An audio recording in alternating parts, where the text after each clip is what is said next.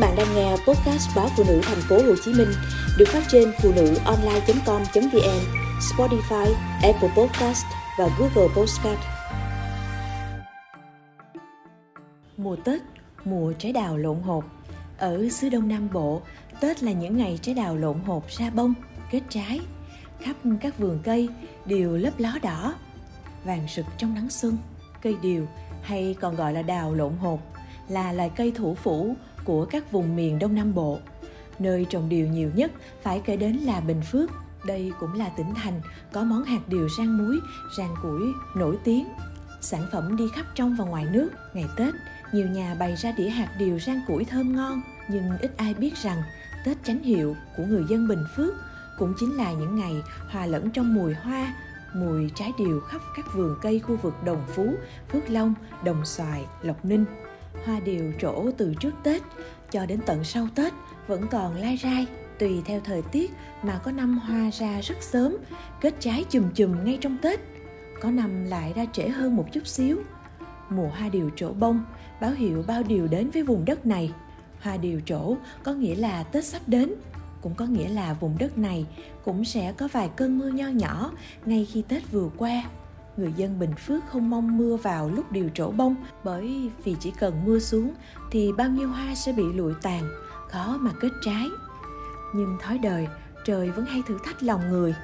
Những ngày Tết nắng um bao nhiêu thì ngay khi qua Tết, trời sáng mai đã âm u, trời chưa nắng gắt, trời chiều sụp sùi, rất có thể đổ vài cơn mưa rào nhẹ, khiến những người trồng điều ngẩn ngơ, không có cách nào ngăn lại được. Có năm mới vừa qua Tết khi hoa điều đang căng tràn sức sống, mơn mởn kết trái thành hộp thì những cơn mưa đầu mùa trút xuống, hoa điều rụng tả tơi như xác pháo ngày xuân. Nhưng dù mưa gió thế nào, thì những trái đào lộn hộp kiên cường vẫn mập mạp, nảy ra từ những đóa hoa khỏe mạnh nhất.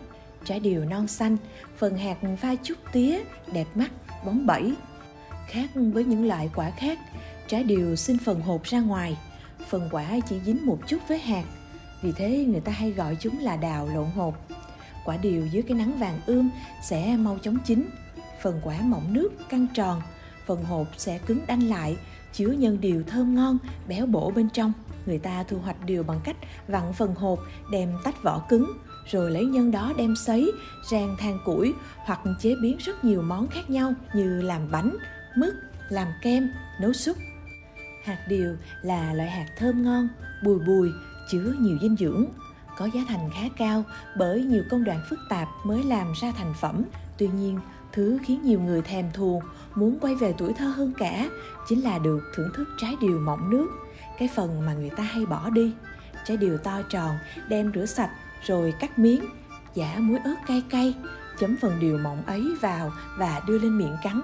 Mùi điều chín sộc lên, mùi muối ớt mặn mặn, cay cay thấm đẫm trong miệng ai từng ăn trái điều chấm muối ớt cũng ít nhất một vài lần bị sặc gây cảm giác sặc mạnh mẽ và đáng nhớ, nhưng cũng rất đặc biệt và rất ngon. Riêng phần lá, lọc non của cây điều, tuyệt nhất là đem cuốn bánh tráng, thịt ba rọi, tai heo luộc.